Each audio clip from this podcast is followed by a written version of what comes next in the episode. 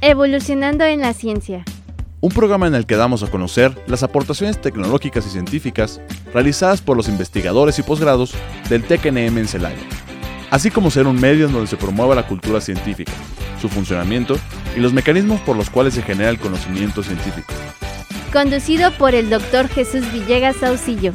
Sean ustedes bienvenidos a Evolucionando en la ciencia.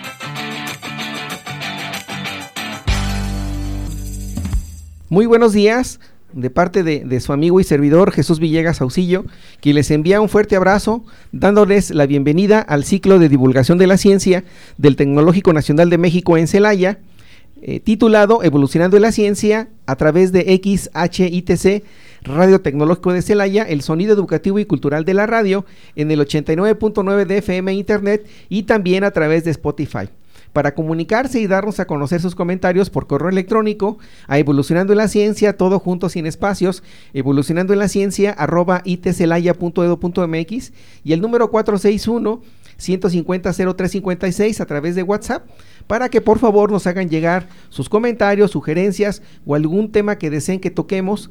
Pues bueno, pues estamos prácticamente a la orden y, pues la verdad agradecerles, agradecerles auditorio. Y bueno, el día de hoy en la tercera temporada de Evolucionando de la Ciencia tocaremos el tema titulado, fíjense que está bien interesante el tema, el diseño es ciencia, arte o qué es. Con nuestro invitado, el doctor Israel Aguilera Navarrete, quien nos va a hacer favor de hablar sobre ese tema y bueno, agradecerte Israel. Bueno, si me permites hablarte en, primera persona. Israel, muchas gracias por estar aquí con nosotros. Muchísimas gracias Jesús, ya sabes, la confianza y los años de conocernos nos permite tutearnos. Claro que sí, muchas gracias. Y bueno, si, si me permites Israel, pues vamos a, vamos a hablar de, de, tu trayectoria, de tu formación, por favor, si nos das la oportunidad de compartirla con nosotros. Sí, adelante, muchas gracias Jesús. No, a ti al contrario, muchas gracias. Y bueno, continuando con parte de la temática de evolucionando la ciencia, pues bueno, ahora vamos a hablar sobre la trayectoria de sus estudios, en este caso su formación. Y bueno, él estudió la ingeniería en ingeniería mecánica en el Instituto Tecnológico de Celaya. Posteriormente realizó su maestría en el Instituto Tecnológico de Celaya, la maestría en ciencias en ingeniería mecánica con especialidad en diseño mecánico. Continuó con el doctorado y lo realizó en el Instituto Politécnico Nacional y el doctora, fue el doctorado en tecnología avanzada. Posteriormente realizó el postdoctorado o también, ¿verdad? Que tiene que ver mucha relación cátedras. Con, con, cátedras o en este caso estancias de investigación en la Universidad Estatal de Pensilvania. Y bueno, ahora dentro de su adscripción eh, actual, él es cátedra del Consejo Nacional de Ciencia y Tecnología, por sus siglas CONACIT, en el Tecnológico Nacional de México, específicamente en el Instituto Tecnológico de Morelia, ¿verdad? Y bueno, dentro de sus, de, dentro de la producción científica, eh, prácticamente tiene 12 artículos publicados en revistas de calidad JCR y en congresos nacionales e internacionales. Eh, también cuenta con una tesis de doctorado, ocho tesis de maestría y 18 tesis de licenciatura, la cual pues él ha, formado parte de, de, estos investigadores. Dentro de sus líneas de investigación se encuentra la plasticidad, reducción de complejidad y procesamiento de imágenes. También es necesario mencionar que cuenta con una larga experiencia en la industria automotriz, de electrodomésticos, la aeroespacial y de telecomunicaciones. Y bueno, esto es parte de la biografía que nos hizo favor de compartir el doctor Israel Aguilera Navarrete, que nos va a hablar sobre el diseño, sobre la siguiente pregunta. ¿El diseño es ciencia, arte o qué es? Y bueno, Israel, pues muchas gracias por compartirnos esto. Y si me permites, pues bueno, empezamos con la parte de la, de la sección de, de preguntas. Sí, muchísimas gracias Jesús. Espero tu pregunta que no, a ti al contrario, Israel. Y bueno, por favor, este, eh, platícanos, ¿cómo fue o, cómo surgió, quién te motivó para en un momento dado tomar la decisión de decir, bueno, yo voy a estudiar ingeniería mecánica. ¿Cómo fue eso? Platícanos, por favor. Eh, muchísimas gracias, Jesús, por la pregunta. Fíjate que, que, yo tengo, vengo de una familia que no es eh, ingenieros. En mi familia son abogados, son políticos, son de todas las áreas, menos ingeniería, ¿no? Eh, pero yo a mí de niño tenía la inquietud de, estudiar ciencias, ciencias enfocadas en la parte física y en la parte matemática. Pero eh, yo quería también ser inventor. Entonces, yo durante mi infancia busqué eh, un lugar que me pudiera ayudarme a formar a ser un ingeniero con doctorado. Es lo que yo quería desde niño. Entonces, eh, yo me, acerqué a estudiar eh, al Cebetis, que es donde, donde creo que ahí, te conocí, para, formar, para empezar a, educarme en la parte matemática, porque es una de las eh, eh, bachilleratos o la parte de preparatoria donde más se ven matemáticas. y también para empezarme en el camino de la, de, la parte técnica. Entonces, en, el, en el Cebetis decidí hacia qué lado me iba a ir. Encontrar un lugar eh, ahí eh, yo me puse a averiguar, podría ser en Guadalajara estudiar física, en LUNAM estudiar física, en la Universidad de Guanajuato estudiar matemáticas, pero no me, no me satisfacían. Yo requería algo donde tuviera eh, involucrado la parte de, también de la invención. Y decidí por el Tecnológico de Celaya estudiar ingeniería mecánica que juntaba las tres características que yo necesitaba, que era la parte física, la parte matemática y también la parte de desarrollo tecnológico, que ahora sí le digo a las invenciones. Entonces, por eso estudié ingeniería mecánica primeramente. Ok, no, pues muchas gracias por compartirnos parte de, de, tu, de tu gran experiencia. Y, y, bueno, posteriormente de ahí, me imagino que continuaste con tus estudios, ¿verdad? Eh, eh, y en este caso en particular, eh, continuaste con la, con la maestría de igual manera en ingeniería mecánica. fíjate Jesús que yo no, no me fui directamente a la ah, maestría. por favor. ¿Por qué? porque yo estaba buscando la experiencia, la aplicación del conocimiento. Entonces yo me fui a buscar en dónde aplicar el conocimiento.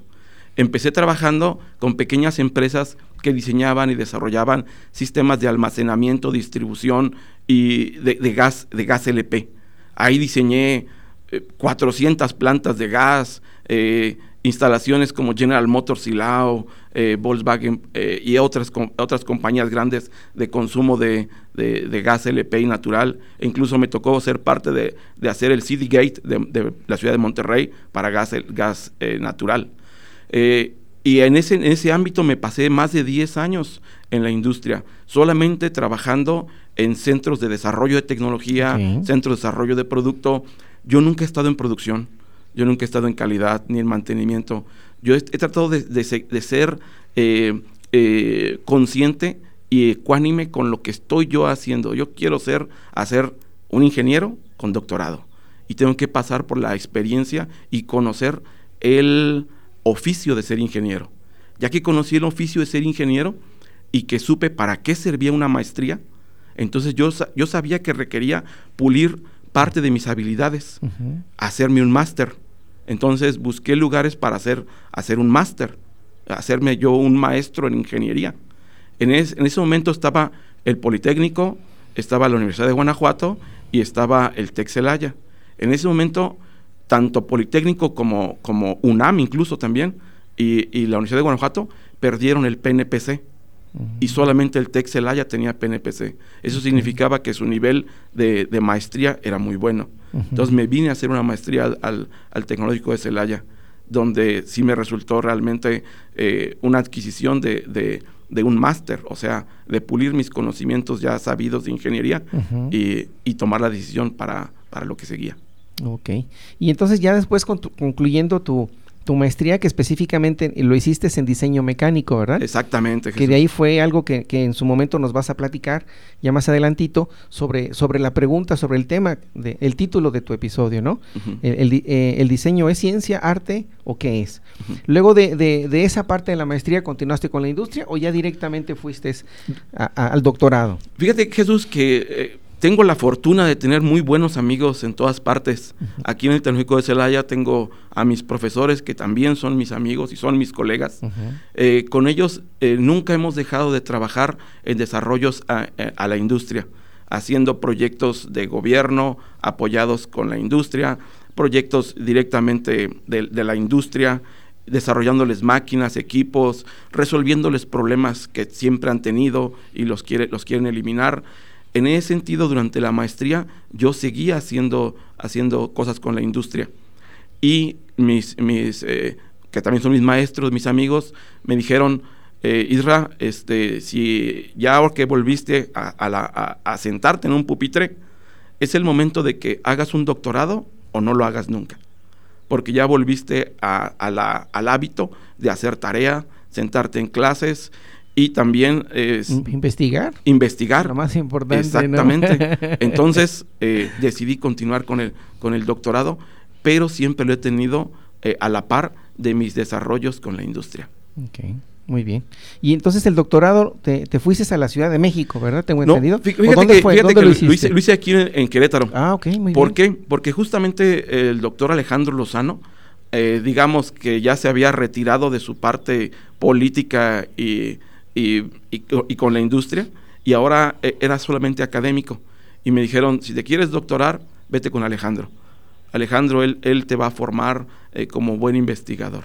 Entonces me fui a buscar, más que la institución, yo me fui a la persona. Yo buscando al doctor Alejandro Lozano porque es un gran formador de, investigadores. Muy bien. Perfecto. Y entonces, de, ahí, eh, el doctorado fue específicamente en relación a la tecnología avanzada, o tuvo una, ya un, tema muy en particular donde desarrollaste el doctorado con él. Pues sí, e, el, tema general o digamos que la, línea es investigación en ciencia en, tecnología avanzada. Pero dentro tenemos, como tú bien lo dices, una especificación o una parte más enfocada hacia, hacia un tema. Eh, gracias al doctor Alejandro Lozano y a mi experiencia en la industria y que nunca había dejado de trabajar con, con desarrollos tecnológicos, lo enfocamos a un reto importante. Y ese reto fue apoyar a la, industria aeroespacial de Querétaro. Muy bien. Entonces los apoyamos a, la industria aeroespacial de Querétaro con desarrollo en dos aeronaves. Muy bien. Sí, entonces en ese desarrollo de las, de las aeronaves, eh, mi expertise me llevó a, a responder una duda que yo tenía que generé en la industria. Nosotros inventamos una técnica en, una, em, eh, empresa de electrodomésticos de cómo reducir la complejidad de los aparatos electrodomésticos. Eh, y para eso teníamos unas ideas, pero necesitamos consultores que nos ayudaran. Y, logramos conseguir en Suecia unos buenos consultores y con los consultores empezamos a reducir la complejidad de los productos. Lo hicimos prácticamente en este continente. No hay una tienda a la que yo entre y no vea un producto desarrollado con mi metodología pero esa metodología jamás la definimos matemáticamente, no la demostramos. Sabía que funcionaba, pero no sabemos por qué funcionaba. Entonces en el doctorado la idea fue responder esa pregunta, ¿por qué nuestra metodología de reducción de complejidad funciona? Y la aplicamos a las aeronaves. Ok, muy, muy bien, pues muchas gracias, mi estimado Israel. Y luego, bueno, de ahí surge el, hacer, este, pues de cierta manera, estar en una universidad como la Universidad Estatal de Pensilvania. Sí. Y bueno, ahí platícanos. Ah, fíjate que, algo muy curioso con, la Universidad Estatal de Pensilvania, ahí está el, doctor Timothy Simpson. El doctor Timothy Simpson, eh, yo, lo, yo lo busqué porque es una de las referencias importantes en, diseño. Y cuando lo encontré, me dice, oyes, este, vi que en el LinkedIn conoces a, a Frederick Borgerson. Sí, de Suecia. Sí, es mi amigo Fred. Ah, pues si es tu amigo Fred, eres mi amigo, ¿no? y, me dice, ven, ven a, ven a que platiques acá tantito, ¿no? Y fui a Pensilvania, platicamos una semana, me presentó con su jefe, el doctor Johnson. Y el doctor Johnson eh, le dije, oye, doctor, tienes un acento muy tejano. ¿De dónde eres? No, pues soy del Paso, estudié en el Paso. Oye, ¿no conoces a, a José Rurik? Me dice, el oso. sí. Dice, es mi amigo. si es mi amigo, eres mi amigo. Y, nos dimos cuenta de que el mundo es muy pequeñito. Todos nos conocíamos. en, el medio del desarrollo de productos y diseño, somos muy pocos los diseñadores formales que, realmente nos desempeñamos en esa, en, esa, en esa área. Y, terminamos conociéndonos. Entonces me dijeron, mira, este, dime aquí qué quieres. Digo, no, solamente una estancia con Conacyt de unas, de unas, eh, unas semanas, un par de meses, por cuestión de la, de la visa, tampoco puede estar mucho tiempo. Y me dicen, mira, aquí, incluso me dijo, ¿quieres trabajo? Aquí hay trabajo. Le digo, no, solamente quiero una estancia porque todavía quiero andar viajando y siguiendo haciendo eh, desarrollos tecnológicos. Ok, muy bien. Pues muchas gracias Israel por compartirnos parte de, pues de, de, esa experiencia y sobre todo las relaciones que de una u otra manera pues son, son bastante importantes, ¿no? Pero bueno, ya que nos platicaste de, de toda tu trayectoria, pues viene lo interesante, ¿no? El tema, ¿el diseño es ciencia, arte o qué es? Y pues por favor, platícanos. ¿Por qué decidir? Eh, bueno, ya veo que tu experiencia tiene mucho que ver con, este, con la parte de diseño, Pero platícanos, ¿no? ¿Por qué el tema? ¿El diseño es ciencia, arte o qué es? Mira Jesús, como te comentaba, yo en la industria eh, me topé con, con, eso, ¿no? Que, el, diseño lleva una metodología muy rigurosa. Eh, sí, a veces tenemos que desarrollar unas máquinas rápidas o algunos troqueles o, o, o herramientas, pero cuando queremos desarrollar un producto, la cosa cambia. Uh -huh. Durante el desarrollo de un producto, nos damos cuenta de que tienes que involucrar eh, muchas cosas de, de las personas. Por ejemplo, una estufa que estuve desarrollando en Brasil, me decían los de diseño industrial que querían que la estufa, marketing, perdón, marketing nos decía a diseño industrial nosotros que quería que la estufa se viera más limpia. No entendíamos que es que se viera más limpia. En la, en la etapa de diseño y hacer los renders, no sabíamos cómo era la estufa más o menos limpia. Bueno, cómo era la característica o qué eran los elementos que nos daban la limpieza en la estufa. Y en eso encontramos en los renders que significaba la reflexión de la luz hacia la persona. Entonces desarrollamos una, una, una, especificación para que por medio de los renders y a un objeto donde se refería la, la, luz, un foco, digamos, ahí llegara la iluminación y pudiéramos saber cuánto es la cantidad de luz que podemos considerar que la estufa, el cliente la percibe limpia. Nos dimos cuenta de que tenemos que desarrollar ciencia para, para convertir o transformar una, una, necesidad del cliente que era ver la estufa limpia, no limpiarla, sino simplemente verla limpia, eh, que es total, totalmente este, eh, anecdótico, uh -huh. volverlo algo medible, cuantificable y controlable. Que yo pueda decir, puedo cambiar este parámetro y la estufa se ve más limpia, puedo quitarle este parámetro y la, y la, dejo, y la dejo más sucia. En el mismo, en el mismo sentido, también con respecto a las marcas. Dicen, ay, es que esta, esta estufa no se ve de la marca A. Quiero que se vea más de la marca A porque parece que se ve de la marca B. Bueno, ¿qué significa la marca A? ¿Cuáles son las definiciones que hacen que la, que la, la, estufa comunica o el producto comunica la marca? Ahí tuvimos que desarrollar el lenguaje visual de la marca, el Visual Brand Language ese lenguaje visual nos permite que un carro que lo desarrolla la compañía A no le salga de la compañía B, que le salga con las características de su marca. E incluso hay algunas marcas alemanas de carros mucho, muy fuertes, que sus carros son tan, tan obvias sus características de marca, uh -huh. que, que si le quita la característica de marca, las personas dejan de comprar el producto. Y, y, en ese sentido fuimos juntando que existía una relación entre el arte y la ciencia. Pero te voy a adelantar algo. Sí. Eh, la, la, el diseño es una ciencia o es un arte, depende de con las características o con las definiciones que te lo lleves y de la interpretación que lo tengas. No todos lo van a considerar que es un arte o que es una ciencia, ¿Por qué? Porque van a manejar otros parámetros, de, otros parámetros para medir uh -huh. eh, su, su, su, diseño. Eh, te decía que si me dejas hablar, sí. me voy, no, tú, Jesús. Por favor, pues es... tú dime. Eh, no, adelante, continúa, continúa, por favor, Israel. Bueno, mira, eh, el, en, en, el, en el diseño, en el diseño y en la ciencia, yo me topé con algunas cosas muy, muy relevantes. Por ejemplo, encontramos que que si queremos definir el diseño, teníamos que definirlo en términos de las matemáticas, en términos de, de la física, y, me topé con algunas investigaciones de, cómo la física la habían tratado de demostrar que era una ciencia, y que las matemáticas la trataban de demostrar que era una ciencia, allá en el siglo pasado, en los años 20, y, no concluyeron, no es concluyente. Entonces, definir que alguna rama de la, de la del pensamiento humano sea una ciencia es muy subjetivo. Entonces, entonces en ese, en ese sentido, casi cualquier cosa podemos decir que es una ciencia y casi cual, y nos va a costar trabajo demostrar que lo es. Lo mismo pasa con el arte. Okay. El, el, el, arte podemos decir que es una, que es una ciencia, o perdón, podemos decir que el arte es arte porque es una creación innata de los, de los humanos, Y ahora encontramos que existen inteligencias artificiales que hacen arte y que nos llegan a engañar. Llegan a engañar a la persona que no es experta en arte. A la que es experta en arte eh, lo hace pensar. Entonces eh, encontramos de que ya no nada más el arte puede ser generado por, la, por, por, el humano, sino incluso por, la, por, por máquinas o inteligencias artificiales o robots.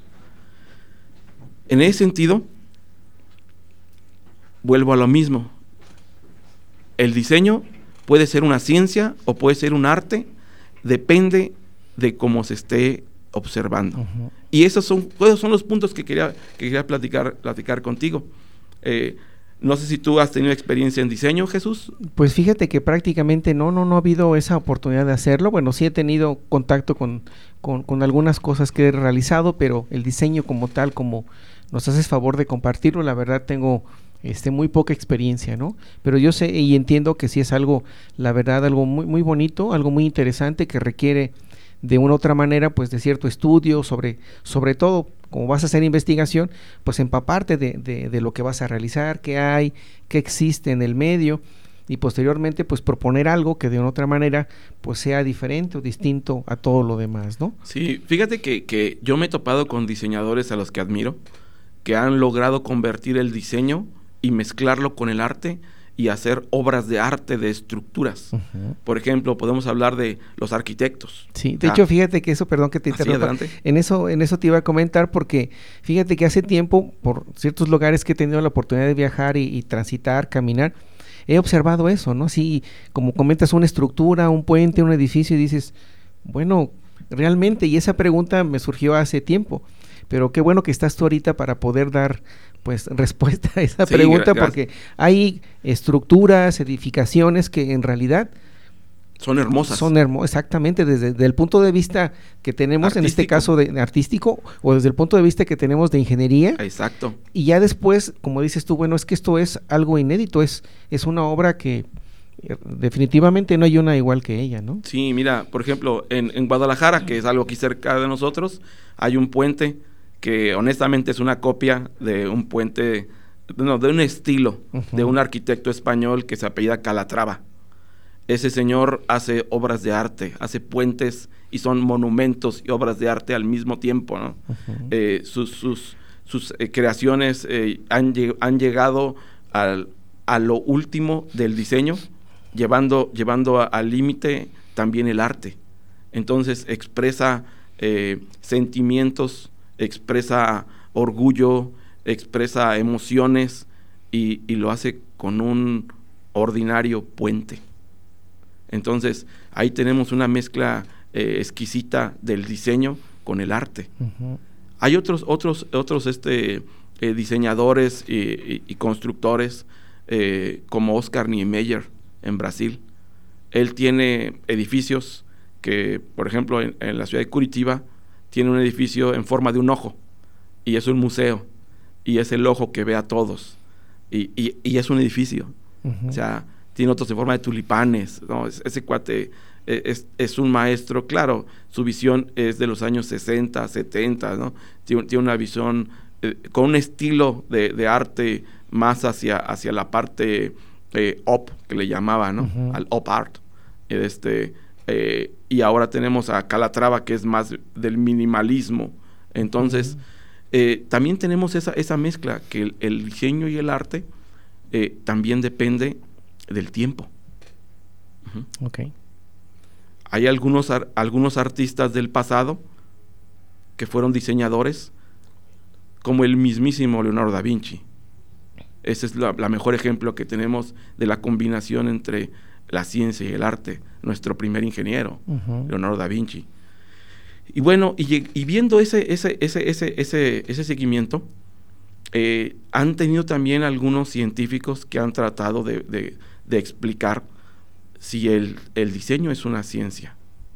Para eso está el doctor Nam Pyu Su de, de Corea, que empezó con una cosa que le llamó el diseño axiomático, donde con algunos axiomas él trataba de definir cómo diseñar a través de axiomas. O, los rusos con un método que llaman TRIS, que con ese método también podían estar eh, desarrollando ideas, que era más que la etapa de diseño, era la etapa prediseño. Prediseño. Y, y después hay otros que tienen metodologías. Todas las industrias automotriz, aeroespacial, electrodoméstico, tienen su, su, procedimiento de diseño, ya sea el C2C, el Robust Design, y esos, esos sistemas les permiten llegar a un desarrollo.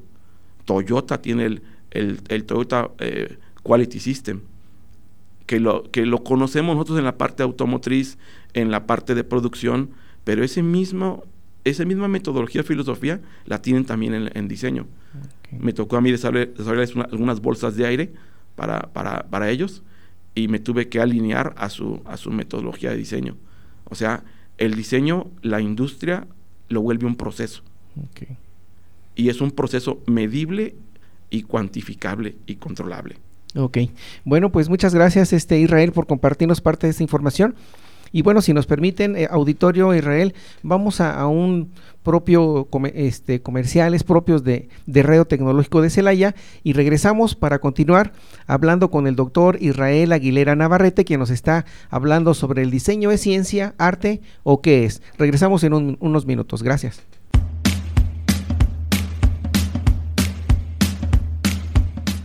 En un momento regresamos a Evolucionando en la Ciencia.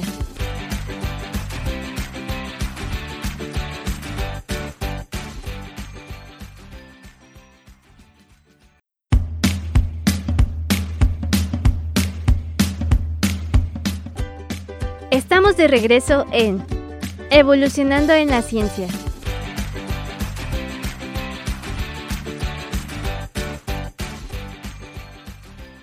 ¿Qué tal, Radio Escuchas? Pues bueno, regresamos al programa Evolucionando en la Ciencia, eh, recordando que nos estamos ubicados en el Campus 1 y en el edificio Rosa, que así es como comúnmente se le, se le conoce a, a este espacio donde está ubicado Radio Tecnológico de Celaya y bueno, pues es el edificio emblemático de esta, de esta gran institución. Recordando que Radio Tecnológico cumple 45 años de, de, de, empezar a transmitir, a transmitir su señal. Y, el, y, en este caso, esta casa de estudios pues cumple 65 años. Y bueno, la verdad estamos muy contentos y muy felices porque bueno, este se va a echar la casa por la ventana, entonces prepárense auditorio para la celebración de, este aniversario número 65 del Instituto Tecnológico de Celaya y ahora eh, Tecnológico Nacional de México, Campus, Campus Celaya. Pero bueno, recordando que estamos hablando con el doctor Israel Aguilera Navarrete, quien nos está hablando y, nos está dando a conocer sobre esta pregunta, ¿no? Y nos está eh, explicando a más detalle eh, esta pregunta, ¿el diseño es ciencia, arte o qué es? Y bueno, este eh, Israel, por favor, eh, como lo hemos mencionado, eh, que más por la oportunidad que tenemos de conocernos ya hace algún un ratito, pero bueno, a final de cuentas la, la amistad, eso también nos permite hablarnos de, en este caso primera persona de tú, y bueno, pues preguntarte, ¿no? debido a, la experiencia que has tenido tú en la parte de diseño, tanto en la industria automotriz, aeroespacial, la electrodomésticos. Y bueno, pues por favor, y, aparte, bueno, la investigación que también realizas, que es otra parte también muy importante como parte de, del doctorado, ¿no? Y, y, sobre todo ahorita la estancia con ACID, que estás, eh, estás de estancia de investigación con ACID, que así se le, así se le denota básicamente por, por ese organismo. Pues platícanos, ¿no? Este, ¿Qué consideras tú que son los puntos o los métodos, los pasos para decir, bueno, voy a diseñar un producto de manera muy general, por favor? Fíjate que algo muy interesante, este, que la NASA hace unos años desarrolló los TRL, que es la maduración del, del, proyecto tecnológico. Y, pero tenemos una parte pretecnológica. Entonces, en la parte pretecnológica es donde tenemos la investigación y el desarrollo. Después tenemos ya la parte de inicio de la, de la, de la, de la tecnología, la parte que le decimos ciencia aplicada. Ajá, ciencia aplicada. Después ya que es como por el TRL4. Después de ahí de los TRL4 tenemos ya la parte que le decimos ya el desarrollo del producto. Y, después ya viene la parte de entrar, entrar a comercialización, que ahí acaban los TRLs, digamos, digámoslo así. Y entra la parte de mercadotecnia, que es donde le, donde le decimos eh, las eh, etapas del producto que tienen nombres muy curiosos, que el producto, primero el producto estrella, luego el producto vaca, luego el producto perro, y, y así tenemos los productos, tienen esos nombres, ¿no? El producto estrella porque da muchísima ganancia, el producto vaca porque ya no le inviertes nada y constantemente lo estás ordeñando, y el producto perro que no produce nada pero le ladra a los clientes. Ajá. Entonces, interesante, a- así se llaman oficialmente, los ves en inglés y en español, hasta en portugués, estrella, vaca, perro. Ajá. Ok, eh, Entonces, muy bien. eh, es ubicarse en qué etapa estás del, des- del, del- del diseño. Porque a veces tú tienes que hacer un, un, decimos, un facelift, un levantamiento de la cara del producto. A veces tienes que desarrollarlo desde cero. Eh, a veces tienes una, una, una validación de un concepto, que es la parte de ciencia aplicada, antes de los TRLs 4, Ujú. que lo que tienes tú ni siquiera es un prototipo, es una validación del concepto. Yo les digo de broma que no es un prototipo, que es el monstruotipo, porque está implementado de manera rústica, pero valida el concepto de funcionamiento. Ajá. Y ahí empezamos el, el verdadero desarrollo del primer prototipo antes de llevarlo a una etapa piloto, prepiloto o, o construcción de ingeniería para finalmente dar una liberación de- de- de- del producto. Es una etapa larga, Jesús, desde el desarrollo hasta que el producto muere, hasta que el producto se vuelve un perro desahuciado. Ajá. Entonces, a veces me, a mí me ha tocado llevarlos desde, desde el parir una idea y después que la idea muera. Me tocó con, con una marca alemana muy costosa desarrollar un producto que nos lo pedían de un material que, no- que se pareciera al inoxidable, pero que no se pintaran los dedos. Y, y, y tuvimos que hacerlo de titanio laminado. El producto na- nació de Insi- Insight en, en ciencia y tecnología, se desarrolló en ingeniería, se vendió a marketing, dejó de ser productivo y se sacó del mercado. Este, me ha tocado ver to- to- todo eso. Entonces, eh, es, es una, es una parte que la dividimos en tres, en la ciencia, la tecnología y el marketing. Ok. Muy bien, perfecto. Pues muchas gracias por compartirnos parte de, de esa información que es la verdad bastante interesante. Y, y bueno, pues si me permites vamos a, a continuar pues con parte de, Sí. de- de- estas preguntas que de una otra manera pues van, van surgiendo. Y, y bueno, nos mencionaste en, en- que nos hice favor de compartir dentro de tus líneas de investigación, porque bueno, aparte de lo que nos, nos has hecho favor de, de- de compartir de, de este tema de, la ciencia, en este, perdón, del diseño, si es ciencia o es arte, pues también haces eh, la parte de la investigación, Sí. ¿no? Que es algo muy, muy importante dentro de, pues, de la labor que tiene que realizar un investigador, ¿verdad? Indagar, eh, ver eh, cosas novedosas, nuevos productos, innovar, bueno, una gran cantidad de actividades. Pero dentro de tus líneas de investigación se encuentra la plasticidad, la reducción de la complejidad y el procesamiento de imágenes. Recordando que todo esto, eh, pues podemos decir que tiene relación con otras áreas de la ingeniería, pero específicamente en la parte mecánica, ¿no? ¿Sí? Y pues platícanos, por favor, Israel, sobre Bueno, te, esas te- líneas. te comento Jesús, fíjate que cuando dejé de ser, bueno, no dejé de ser, sino me dediqué más, este, eh, dedicadamente a la parte académica y, y producción y producción científica, que es donde estoy ahorita, me topé que el mundo científico no es lo que yo creía. Yo creía que el mundo científico estaba mucho más elevado y la verdad y me doy cuenta de que la industria se encuentra a un nivel tecnológico superior a la mayoría de las academias de, de muchos países. Entonces, cuando yo mandaba mis artículos con una matemática que nomás tres, cuatro gentes nos entendíamos, me decían, no, no es pertinente, no, no, no, no, no es el momento. Y me di cuenta de que no tiene nivel. Entonces, me, me puse a revisar qué es lo que están publicando, ¿no? Y lo que están publicando realmente son reportes técnicos que encuentras de algún material que le hacen rayos X, le hacen MEP, le hacen TEMP o le hacen alguna, alguna, algún, alguna caracterización y reportan la caracterización del material y son los que tienen un mayor grado de, de aceptación en, la- en las revistas científicas. Entonces, pues al lugar que fueres, haz lo que vieres. Me puse a caracterizar y reportar propiedades interesantes que veo de materiales o de cosas que ya conocía, mientras sigo en menor medida enviando mis eh, producciones eh, de, filosóficas sobre el diseño. Entonces, y allí otros dos temas que tengo de interés son la plasticidad y eh, además la que le llamo la complejidad de ese diseño, es diseño, y, y, la, y la otra de procesamiento de imágenes. Ahí en la parte de plasticidad, me estoy topando con aluminios, principalmente.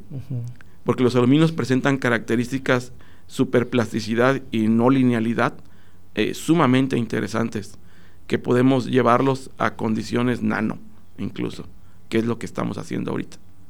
En, la parte de superplasticidad, existen eh, elementos aliantes que se le pueden poner a las aleaciones aluminio o aleaciones zinc o a las aleaciones zinc-aluminio, que, le, permiten tener características superplásticas, que en este momento se pueden aplicar a, formación de lo que hago ahorita, microalambres y, micro, y microcintas.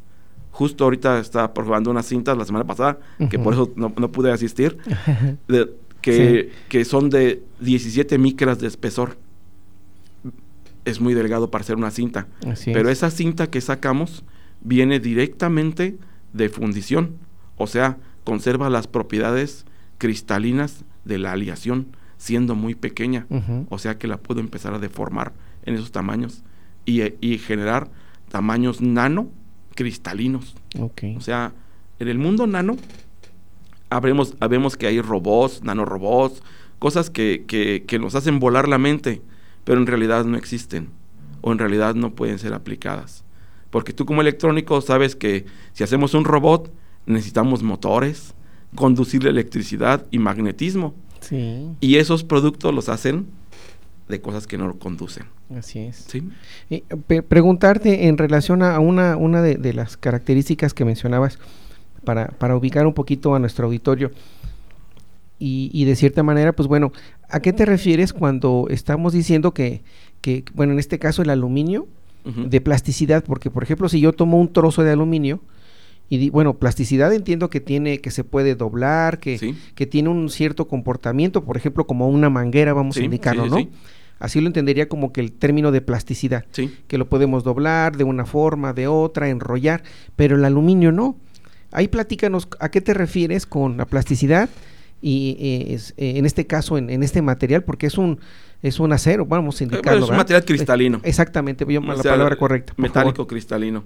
bueno, mira, podemos decir que tenemos dos grandes comportamientos mecánicos de los materiales. Ok, por favor. La parte elástica y la parte plástica. Ok. En la parte elástica, los materiales eh, cambian de forma no permanente y regresan a su estado inicial, como lo es un resorte o una liga, ¿no? Que le estiras y regresa a su mismo tamaño, ¿no?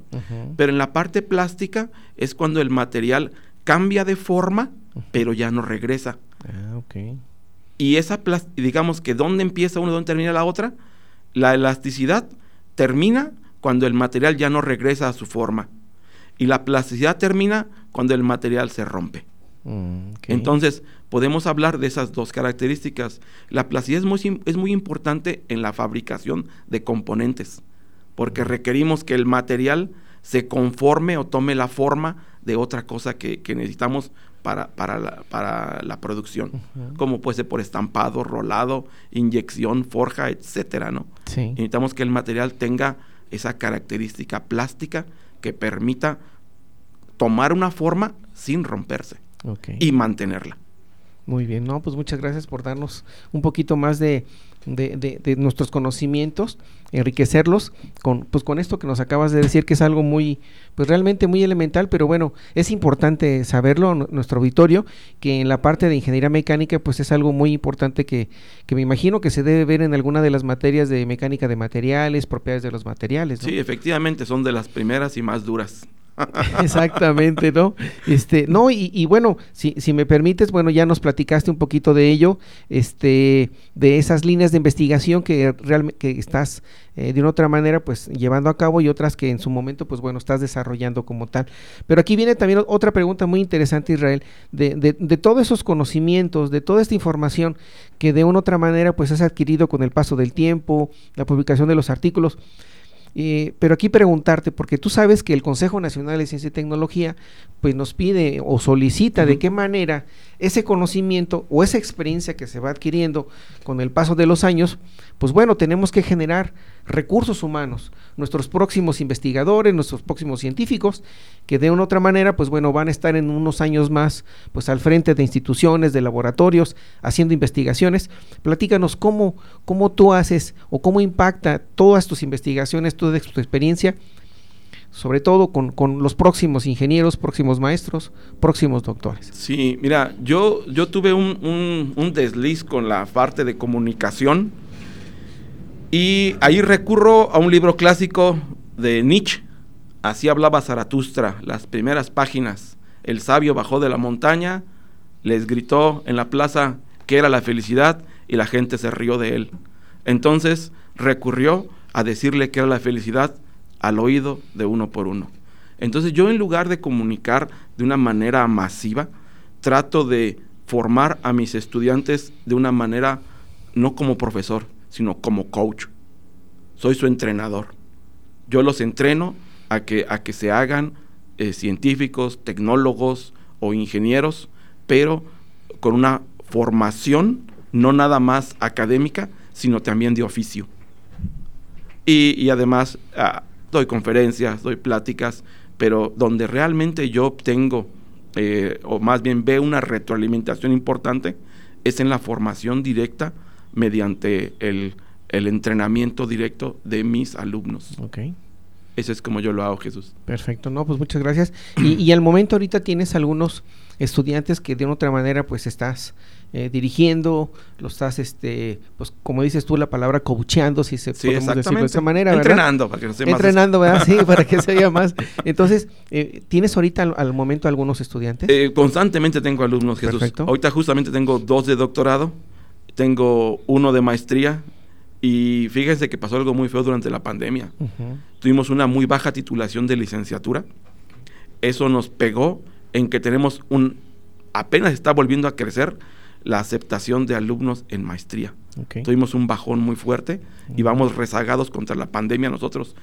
Digamos que apenas nos estamos recuperando o apenas estamos saliendo de, de los efectos de la pandemia. Así es. De tener alumnos. Muy bien. Espero crecer mi cantidad de alumnos de licenciatura también por la misma situación. Ok. Y, y en relación a los temas de, de doctorado, eh, ¿van relacionados a, a, a, tu línea de investigación sí. o, o, son eh, con áreas multidisciplinarias, áreas afines? A, a, a, tu, a, tu, a tus líneas de investigación? En la parte de, de, la parte de la, de la investigación con los alumnos, ahí trato de que sean cosas novedosas y que va y que nos abran un camino para generarle en mis, en mis, en mis alumnos nuevas líneas de investigación. Okay. Por ejemplo, ahora estoy utilizando una, una técnica que desarrollé hace unos años, que es espectroscopía mecánica. Okay. Es conocer las propiedades de los materiales eh, golpeándolos y, y, y de forma acústica los escuchamos. Y la otra es procesamiento de imágenes con, con, otro, con otro alumno.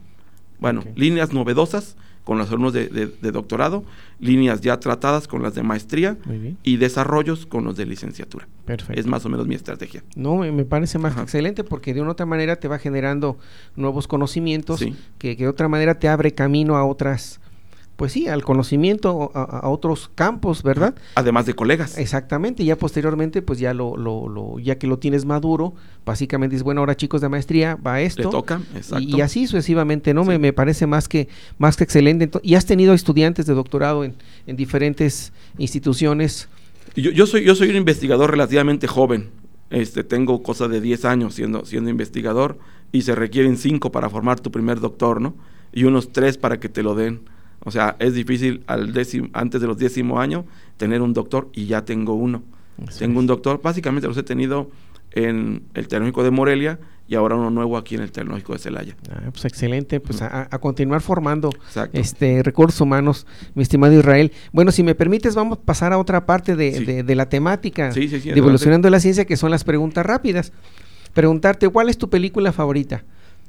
Em, que era Pulp Fiction. Ok, Ajá. perfecto. ¿Por qué esa película? Porque a- ahí te, te enteras de que, de que hasta los malos son conscientes, que la conciencia no se pierde, además de la maldad. Ok, Ajá. La conciencia siempre existe. ok, perfecto. ¿Tu estilo de música preferido? Fíjate que me gustan mucho los Beastie Boys. Ya es una música antigua que no se escucha Sí. mucho. Y hace poco falleció uno de ellos. ¿Tu comida favorita? Eh, amo, amo mucho las carnes eh, y me gusta mucho, es- en especial, eh, la- las carnes asadas estilo del norte de México. Ah, ok, muy bien. Este, ¿cuál es tu hobby? Pues mi hobby parece medio nerd, me gusta programar. Mi hobby es programar. Muy bien. ¿En alguna plataforma en particular? Realmente en la que, eh, eh, como es un hobby, todas. Pero ahora actualmente es Python y, y Scilab. Ajá. Ok, perfecto. ¿Es tu bebida favorita? Eh, pues el agua es, la, es mi bebida favorita. Ok, muchas gracias Israel. Y bueno, pues, pues prácticamente ya estamos en la recta final de este programa Evolucionando la Ciencia y pedirte de favor este, que, que nos puedas compartir un contacto donde alguien, algún estudiante, alguien del público en su momento desee contactarte o algún colega para hacer alguna Sí. colaboración. Tenemos tengo unas formas de- tengo una plataforma en, en, en, en- en- en internet, tengo dos plataformas en internet. En Facebook te- eh, tenemos una revista que se llama Curie, al último con E, es C-U-R-I-E, Ok. Curie, Scientific Flyers. Ok. Ahí pues, hacemos publicaciones rápidas de, de- de los temas. Y en todas las redes me pueden encontrar con mi nombre directamente, Israel Aguilera Navarrete. Ok. Eh, eh, soy muy común de, de- que me encuentres. Y estoy por lanzar dos revistas ahorita a, a través de, la eh, plataforma que se va a llamar Tlamatque. En tlamatque.org, ahí van a ver mis revistas que, que pronto saldrán ya a la publicación. Ok, entonces para estar al, al pendiente de ello, por favor nos, nos compartes ahí los links para, sí, para difundirlos. Muchas gracias. Y bueno, pedirte por favor que nos digas unas palabras para nuestro auditorio, por favor, Israel. Pues fíjense que junté una, una frase que, que la he escuchado de hace muchos años y me gusta mucho. Dice, cada persona toma sus propios límites como los límites del mundo. Los límites que te pongas son los límites que vas a creer que son los existentes. Ujú, Ok, muy bien. Pues muchas gracias. Gracias Israel por compartirnos parte de, de tu experiencia y sobre todo esta frase que los límites se los pone en pocas palabras Uno. uno mismo, ¿no? Y, y agradecerte, agradecerte mucho Israel. Y bueno, pues ya prácticamente vamos a, a concluir este programa de Evolucionando la Ciencia. Y para ello, pues bueno, eh, agradezco nuevamente la- aceptar la invitación a, a este programa Evolucionando la Ciencia al doctor Israel Aguilera Navarrete, quien nos hizo favor de hablar sobre el tema el diseño es ciencia, es arte o qué es. Y también agradecerle de una otra manera a todas las, a todas las personas que hicieron posible la realización de este programa, a las autoridades del Tecnológico Nacional de México en Celaya, al maestro en gestión administrativa Ernesto Lugo, Lugo de- Ledesma, al doctor Gilberto González Gómez, al maestro Teodoro Villalobos Salinas, a la maestra Marta Estrada Sánchez, al ingeniero Ana Lilia Ortiz Calderón, Diana Belén Rivera, Roxana Fuentes Galván, José Fernando Sánchez López, Manuel Vadillo Reina, Luis Enrique Arteaga Mate y al doctor Leonel Ayala García. Muchísimas gracias.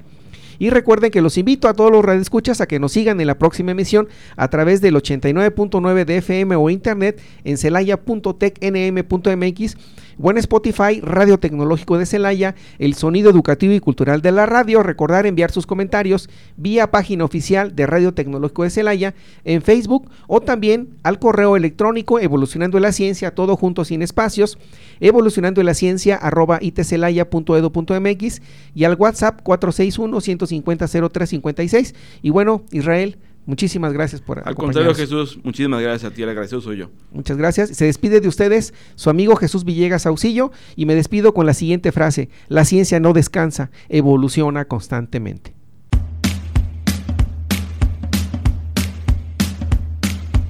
Evolucionando en la ciencia. Escúchanos en el próximo episodio a través de Radio Tecnológico de Celaya, el sonido educativo y cultural de la radio.